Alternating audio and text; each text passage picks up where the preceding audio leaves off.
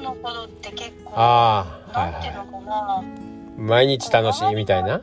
周りが何何が起ころうと、うんうん。何をい言われようとなんかずっとぜ自分はまっすぐ歩いてたような感覚があって、ああなるほど、うん中学校の頃うね、ん、まあだからその感覚は中学校の頃に限定せずに思い出したということは今でもあるいうことなんでそこそこにおったらいいんですよ。うん中学生の私に戻りましょうからやってもええけれども。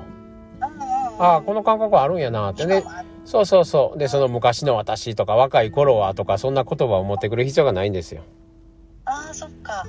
あると。そうあるから。わあこの感覚あなんか思い出した。あったなこれもともとああこれやわ。で日々過ごしたいわけでしょ。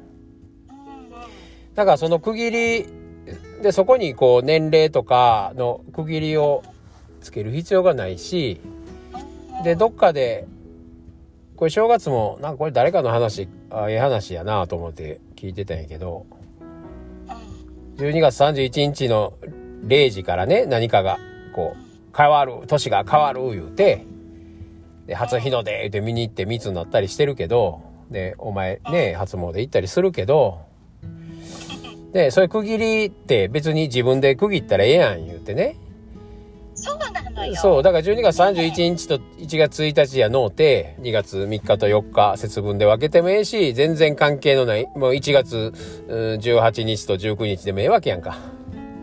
そうだよだから、ああるいは別にその日で区切らんでも、み道歩いてて、なんか、なんかたまたま日陰から日向になってパコーン太陽当たった瞬間に、あー言うて太陽拝んで生まれ変わったっていう設定にしてもええわけでしょ？その瞬間に。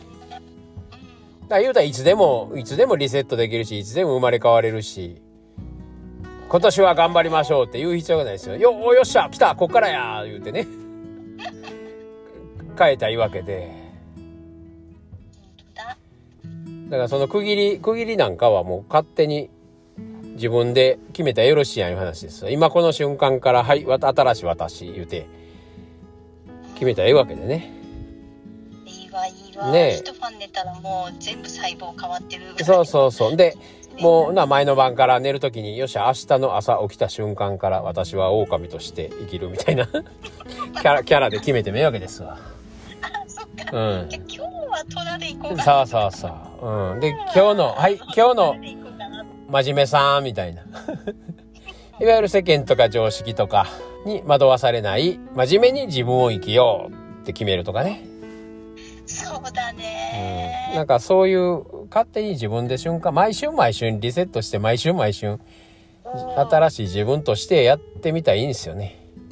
あで、これもまあ、どうせ遊びなんでね。いい人生にするためにそれをするんじゃない、ない、ノウハウじゃないんで、こんなんね。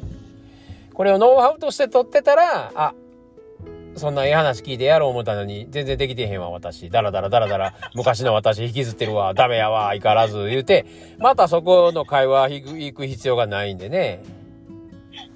虎はやりそうなんだけどえー、そうでしょ？常に正しい自分をチェックして、しにかかるからね。